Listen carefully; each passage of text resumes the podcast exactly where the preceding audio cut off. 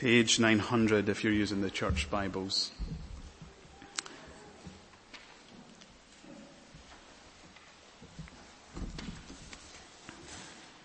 It was the summer of 2012. I had just finished my first year at seminary in Edinburgh and I was very keen to go and serve the Lord that summer. So I signed up to serve at a Christian uh, teenage Bible camp based in the beautiful Highlands of Scotland.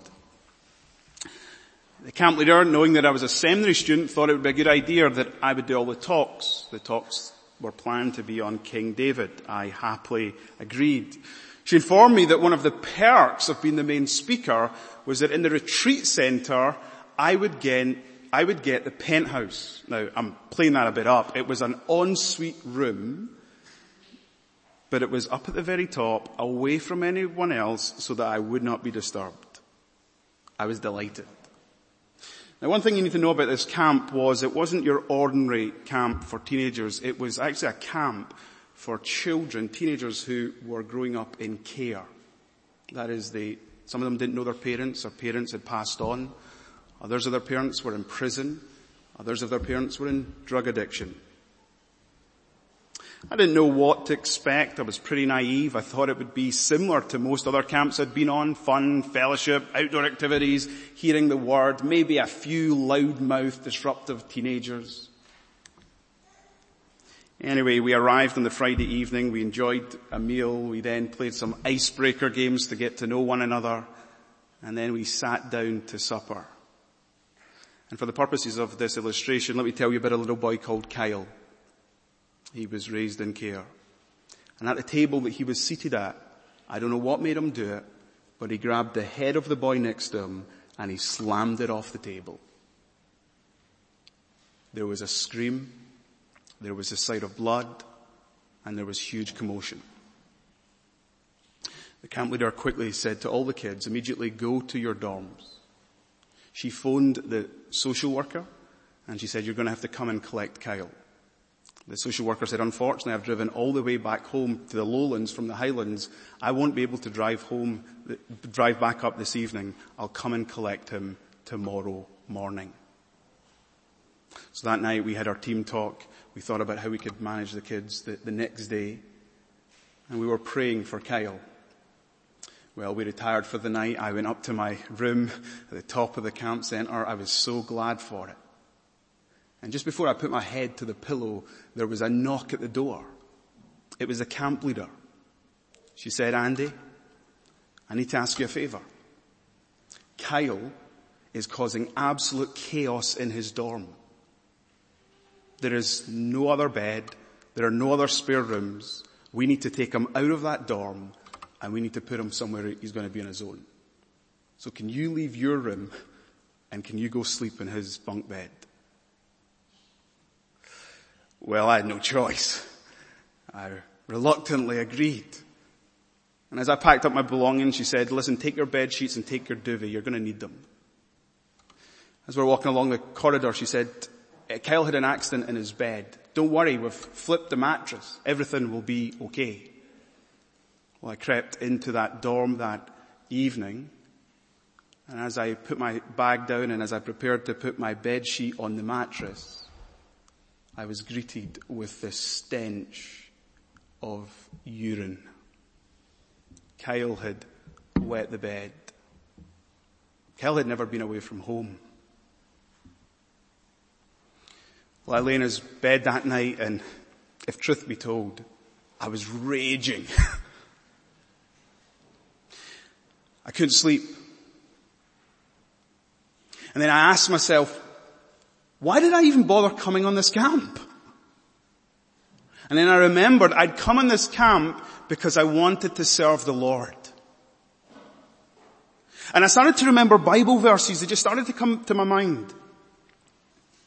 The son of man came not to be served, but to serve. Foxes of holes, birds of nests, but the son of man had nowhere to lay his head. I remembered how he was born in the stench and in the squalor of a borrowed stable. And then the, and then the, the story that really convicted me was the one that's before us this morning. I remember that I served the Savior who stooped down to serve his disciples by washing their filthy and disgusting feet. And I was convicted. Who do I think I am? Well, this morning we come to John chapter 13. This new section, the book of glory, uh, Jesus and his disciples find themselves gathered in the upper room. They're about to partake in the Passover feast. Jesus knows what is ahead. He knows that his God forsaken hour is approaching. Where he, the Passover lamb, who's come to take away the sins of the world, will shed his blood so that his people will never face the wrath of God. From John chapter 13 through John chapter 17, we have what is known as the farewell discourse. It's quite a thought that on the eve before Jesus' death, he wasn't preparing himself. He chose to prepare his disciples for what was about to happen. And he did so because he loved them. And what we have in this foot washing, this act of foot washing is actually a symbolic act. Uh, the, the scholars call it an enacted parable. It's a prophetic action which is intended to point us to who Jesus is and why Jesus came into this world. Jesus came to cleanse us, to wash us from our sin. He is our humble, loving Savior. As we come to this text, let's pray that God would open our eyes that we might see Jesus. That God would open our hearts that we might receive His word for us. Father, may the words of my mouth, may the meditation of all of our hearts be pleasing and acceptable in your sight. And we pray it in the name of the rock and our Redeemer, the Lord Jesus Christ. Amen. In verse one, John sets, immediately sets the scene for us. In verse 2 through 5, John invites us to meditate upon this humble, loving act of Jesus. And then in verses 6 through 17, John informs us of the meaning and the application of this act. He sets the scene, he invites us to meditate upon it, and then he explains its meaning and application. Now time and time again as we've worked through the Gospel of John, we've noted how John very deliberately, very purposefully loves to set the scene.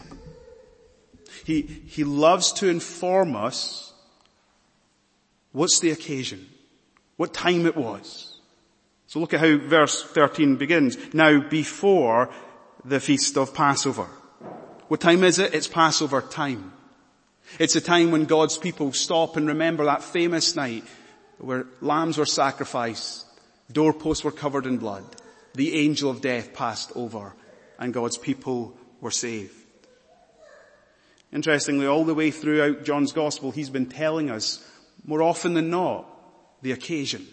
Remember when we we're studying chapters 5 through 8, he told us it was the Feast of Tabernacles. And do you remember how that formed a really key backdrop? It helped us color in who Jesus was and what he'd come to do. So when it was the Feast of Tabernacles and it was the water ceremony, Jesus in John chapter 7 stood up and said on the last day of the feast, if anyone thirst, let him come to me and drink. Whoever believes in me, as the scripture has said, out of his heart will flow rivers of living water. And then in John chapter 8, still the last day of the Feast of Tabernacles, on the evening when there was the light ceremony, Jesus stood up and said, I am the light of the world. Whoever follows me will not walk in darkness, but will have the light of life. And here John wants you and I to know, as Jesus prepares his disciples for his death, it's Passover. Because Jesus is the Passover lamb. John knew what time it was. Jesus knew what time it was. Look at what it says in verse 1. Now before the feast of Passover, when Jesus knew that his hour had come to depart out of this world to the Father, All the way through John's gospel, we've been reading and hearing Jesus say, my hour has not yet come. My hour has not yet come. Then we get to chapter 12 and Jesus says, my hour has come. The hour for him, the son of man, to be lifted up. And here Jesus, knowing that his hour had come to die on Calvary's hill and to depart and be with the Father had arrived. John wants us to know the time it was. He wants us to know that Jesus knew what time it was. It was time for His most glorious work. It was time for Him to be glorified. But that's not the only way that John sets the scene for us. He tells us what motivated, what animated Jesus in this act before us and in the actions that will take place in the following chapters. Namely, love. Look at verse 1 now before the feast of the Passover. When Jesus knew that his hour had come to depart out of this world to the Father, having loved his own who were in the world, he loved them to the very end, or to the end, or to the fullest extent, or to the uttermost. It's really fascinating that for a lot of John's gospel, Jesus' disciples have been out of view. We've been engaging a lot with Jesus' conversations with the religious leaders and so on and so forth. Well, from chapter 13 onwards, it's going to be Jesus and his disciples in this upper room. We're going to eavesdrop into one of the most intimate scenes in all of scripture. Jesus with his closest friends. And you need to understand that every single thing that Jesus says and does in this room is motivated and animated by love. Having loved them to the end. Having loved them to the fullest extent. And you know the most staggering thing is? These men did not deserve his love. These men in less than 24 hours would desert Jesus. One of them would even deny Jesus. And yet Jesus would prepare them for what was about to happen. And he would love them to the extent he would get down and wash their feet. A picture of what he was going to do in the cross. If you're a believer of the Lord, in the Lord Jesus Christ this morning, can I ask you this question? Do you know the extent to which Jesus loves you? Do you know how much you're loved by the Lord Jesus Christ? Do you know that you're loved with an unfailing love, a steadfast love? A love that will never end because it's a love that never began, as Voss said. And one of the reasons I have to ask you that question is because if you're anything like me, there are times in your life where you look within and you see your own sin and you see your own failing and you struggle to believe that Jesus could love you. And your problem is you're looking in the wrong place. Don't look within. Look without. Look to Him. See what He's going to do here. He knew these men had failed him in the past. He knew these men had done nothing to merit his love. He knew that these men would fail him in the very, in, in that very upper room. He knew that these men would go on and fail him in the future. And yet, he loved them to the extent he would not only wash their feet, but he would hang humiliated and naked on a cross as their substitute for sin. That's the extent to which Christ loves us. That he's willing to die for us. So we've looked at John set the scene for us. He's told us what time it is. He's told us that Jesus knew the time. He's told us that everything Jesus will do is motivated and animated by love. Well, the second thing that happens is John invites us to meditate in high definition on the humble, loving act of Jesus. Read verse 2 and 3 with me. During supper, when the devil had already put it into the heart of Judas Iscariot, Simon's son, to betray him, Jesus, knowing that the Father had given all things into his hands, and that he'd come from God, and was going back to God, rose from supper. Verse 1. Jesus knew that his hour had come. Jesus knew why he was here. Verse 3, Jesus knew who he was.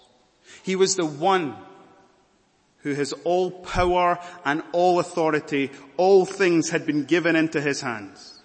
He knew who he was. He was from the Father and he was going back to the Father. He is the eternal Son of God.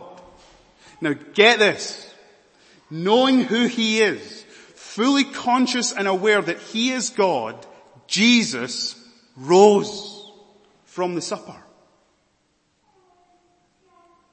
Jesus, he, took off his outer garments, that is, he took off his kingly robes as it were, to put on the dress of a slave. He got a basin of water and he began washing his disciples' feet. You now need to grasp this. Jesus, the Son of God, knowing that he has all power and authority at his disposal, he left his position of honor, he the, the, the, central position at the table, he was in the position of the host, he left that position and he got down and he started washing his disciples' feet. because he was God. Do you know what God is like?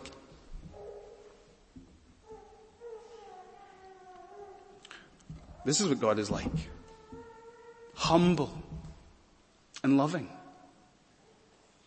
Not that long ago I was reading an article, I won't name the celebrity, but they'd gone to a very plush restaurant and at the door, the bouncer said, you're not getting in. They couldn't believe it. And so they said to the bouncers, do you know who I am? And he's like, yes. And they thought, because of who I am, you should let me in. I've got power, I've got influence, I've got authority. He says, no, you're not, you're not getting in. Some people want to use who they are so that they can serve themselves and get whatever they want. Here's Jesus, who is by definition the greatest. He is God, and what does he do? Knowing who he is, he rises from the supper to get down to serve his disciples. This is Philippians 2, isn't it? That we just sang about.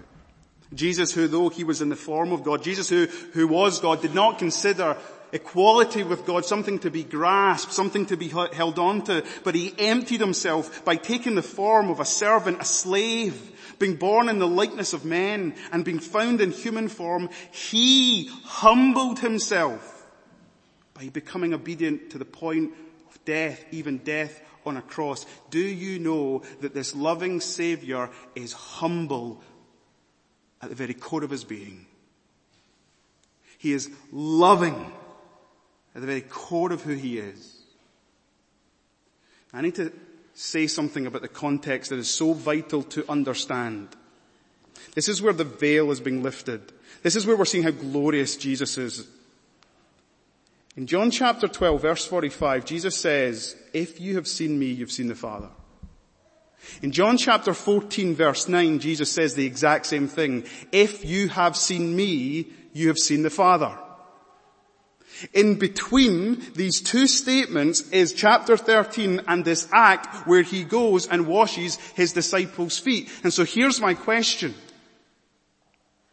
What is God the Father like?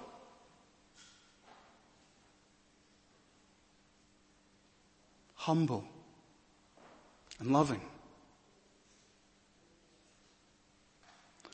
Some of us, because of our experiences with our earthly father, have a distorted or a poor understanding of what God the Father is like. You want to know what God the Father is like? Look at Jesus. You want to understand God the Father? You see it in Jesus. He's so humble. He's so loving. The Father and one, they are, the Father and the Son, they are one. They're equal in power and glory, but they're distinct. But they're the exact same. You want to know the Father is like, look, Jesus, this is, this is what we're being enabled to see in the book of glory. We're being enabled to see what God is like.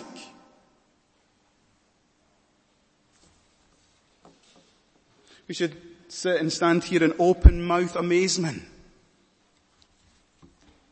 Yeah, we know God is majestic. Yeah, we know God is glorious.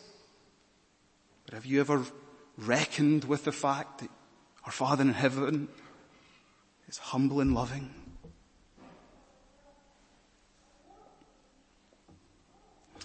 Well, as things proceed in verses four and five, John, who was an eyewitness, who watched every single thing that happened that night, describes in detail every movement, movement of Jesus. How he laid aside his outer garments, how he took a towel, he tied it round his waist, how he poured water into a basin and began to wash the disciples' feet, how he wiped them with the towel that was wrapped around him. John wrote this many years after the event, but he never forgot it. I guarantee you that there's some things that you can never forget. And sadly, some of the things that you will never forget are some of the worst things you've ever done.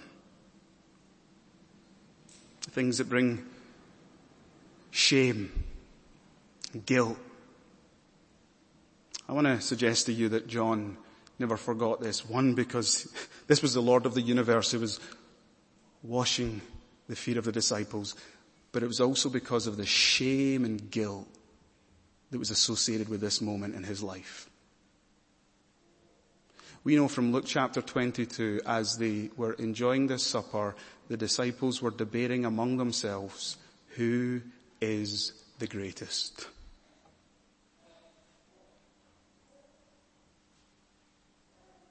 Who was going to get the positions next to Jesus? in his kingdom to come.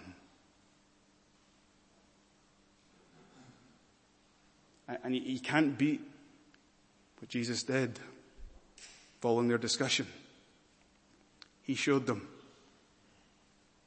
in action what greatness looks like.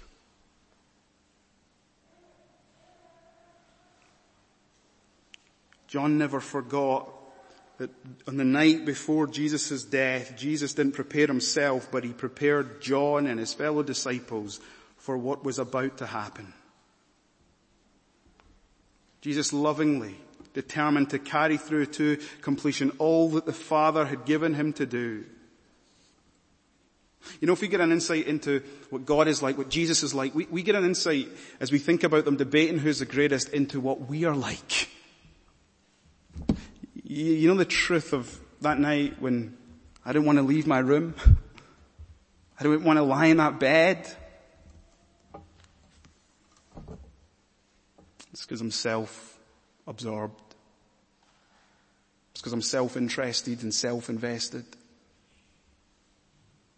Like I was the speaker. Why did I have to go into Kyle's bed? That was the thought that was going through my head. You know what that reveals? The ugliness of my heart. The filthiness of my soul. Okay, so John has shown, John has set up the scene. John has invited us to meditate on the humble love of our Savior and the humble love of our God. Thirdly and finally, John lets us into the meaning and the application of it all. Now at the start I said that what we have in the washing of his disciples' feet is a symbolic act. It's an enacted parable where Jesus powerfully demonstrates what lay behind his coming into the world and the reason he was willing to go to the cross. Now sadly, the disciples did not understand what was going on. But in time they would understand. Now what John does to help us understand the meaning of what's just happened is he records for us an unforgettable conversation between Jesus and Peter. You see, all the disciples as they were having their feet washed, they, they were honestly sitting there in open mouth astonishment. They couldn't speak. They were silenced. But when Jesus drew close to Peter, well, if there's anyone who's ever going to speak, it was Peter. He's always got something to say. And Peter says, what I probably would have said if I'd been there, Lord! And, and, the, the pronouns are emphatic here. Lord, do you wash my feet? And the point is, you, the one who's got the most honored position, you the teacher, you the master, you the Lord, do you wash my feet? Peter is astonished at what he's witnessing. He, he can barely take it in. And he doesn't know that this is all intended to point him to the sacrifice that Jesus is about to make the next day. Who's going to die as his sinful substitute? Who is the Passover lamb? Who's going to shed his blood so that sins can be forgiven? It's Jesus.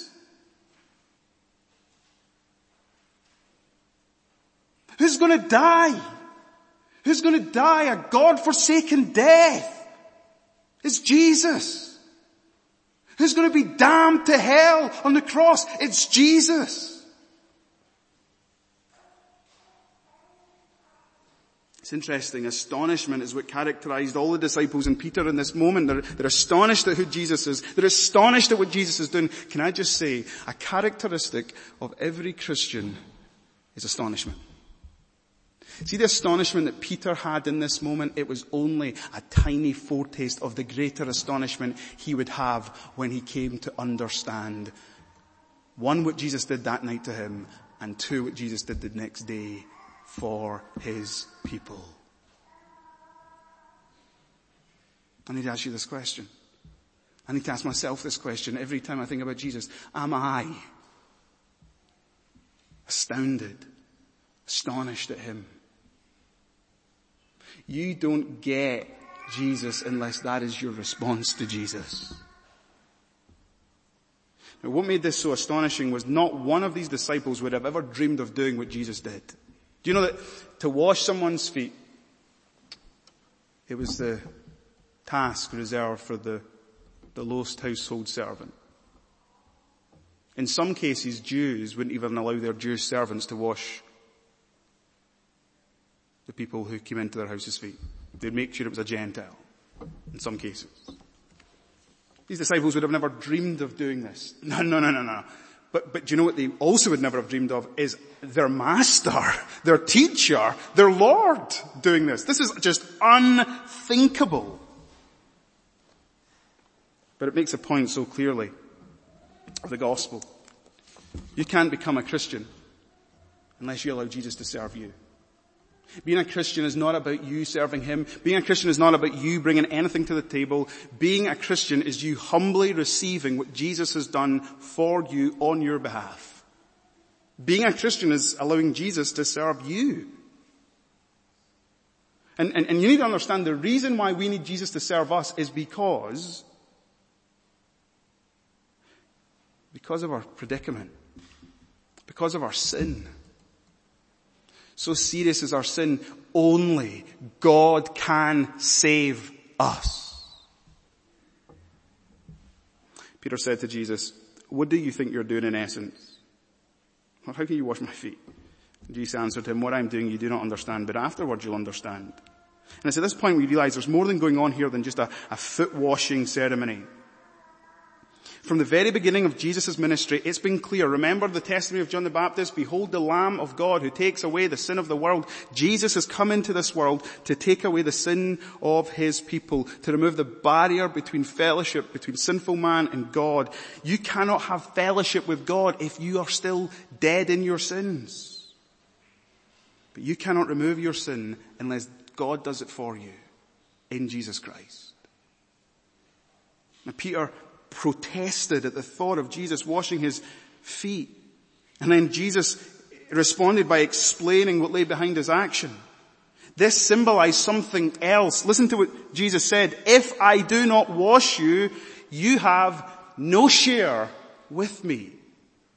Now this is where I just absolutely love Peter. Just think about it, right? If I don't wash you, you can have nothing to do with me. Okay, let me think about that. Jesus, give me a bath. my head, my hands, my feet, do it all. You know what Peter's saying? Jesus, I love you. I, I want to have fellowship with you. And if you're a Christian, you can understand what Peter's saying here. But Peter didn't understand entirely all that was going on. He didn't need a bath. He'd come to faith in Jesus. He'd beheld the glory of Jesus. He believed in Jesus. And, and, and when you believe in Jesus, his once and for all act is applied to you. You're cleansed. You're forgiven. You're justified. You're accepted. You're made righteous. But following justification, justification is sanctification as we walk through life in this sinful world as those who still battle with indwelling sin each and every single day, we fall short and we need a daily cleansing. The reason we, we have a prayer of confession every Lord's Day, the reason Martin Luther said the Christian life is a life of daily repentance is because we need a daily cleansing of our sin. And that was the, the symbolic act here. Jesus was cleansing their sin. Now, so many traditions, Christian traditions have got this wrong. They've turned the, the, the washing of Jesus' feet into a sacrament. That is to entirely miss this. And, and the reason we know this is a symbolic act is because Jesus even goes as far as to say, Peter, you're completely clean, but there is one here that is not clean. And Jesus washed his feet, by the way, Judas Iscariot, the one who would betray him. It's not actually about the foot washing, it's about what it points to our need for cleansing. Now Jesus has unpacked the meaning for us now very quickly. Let's just let Jesus apply this action to us. Here's the glorious truth of the gospel. If Jesus saves us, if Jesus cleanses us, He also wants to transform us.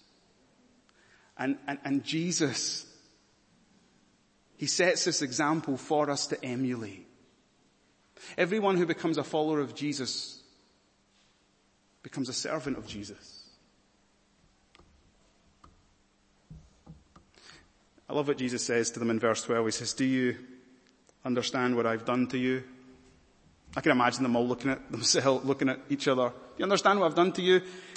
The answer is no, but this is a rhetorical question. So Jesus spells out to them. You call me teacher and Lord, and you're right, for so I am. And here, here's, here's what he does. He argues from the greater to the lesser. If I then, your Lord and teacher, have washed your feet, you also ought to wash one another's feet.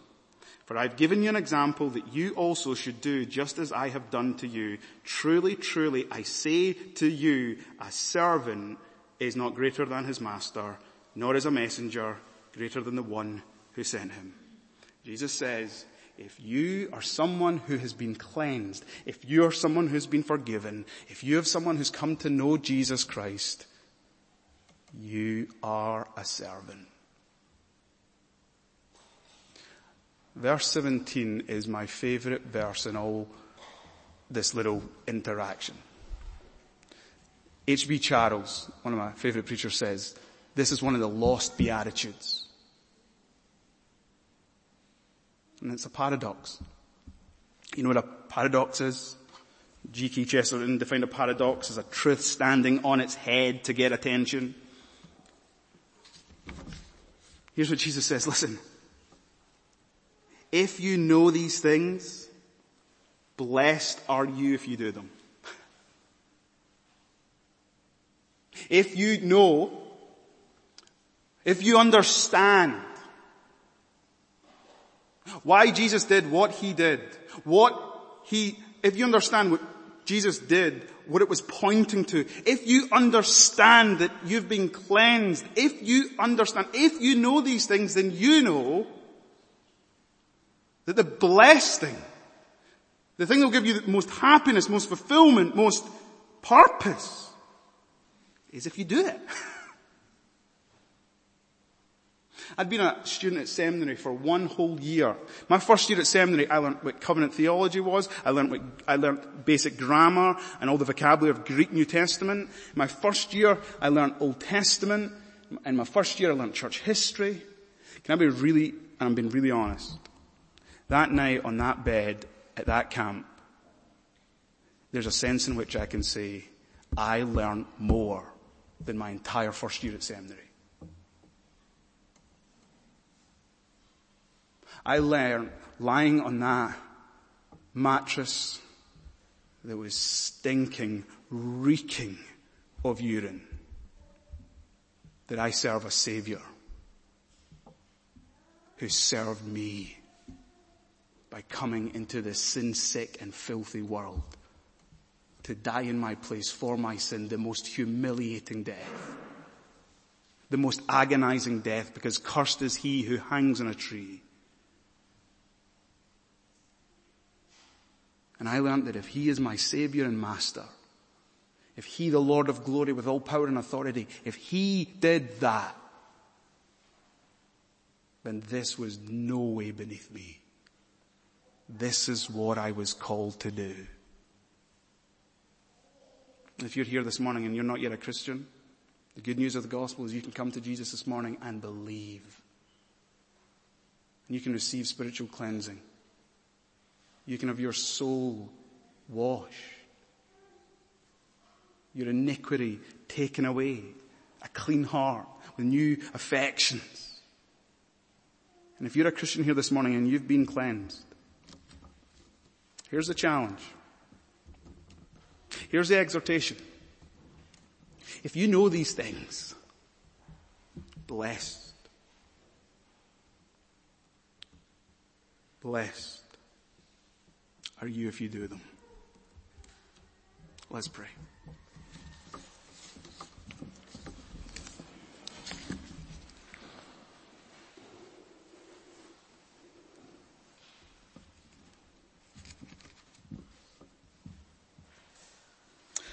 Our Father in heaven, we are astonished, astounded, silenced.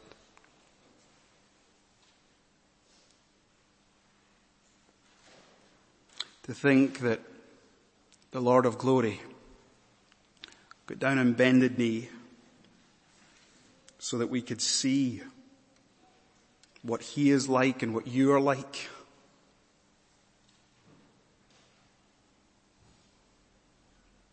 so that one day all of us will get down on bended knee and we will confess that He is indeed Lord to the glory of you, Father.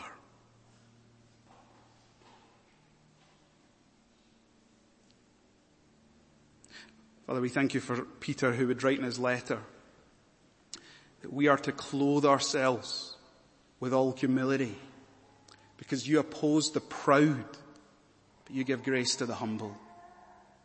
But we humble ourselves this morning under your right and mighty hand and we come and those of us who are believers, we pray for your Spirit's help that as we go forth into this week, that we would be blessed as those who've heard and those who've understood and as those who seek to apply the reality of who we are in Christ to our lives. We pray for anyone here this morning who who's never come to you to allow you to serve them, who's never received the gift of salvation. Oh God, may today be the day of salvation as they put their faith and trust in your Son, the Lord Jesus Christ. And it is in His name we pray. Amen.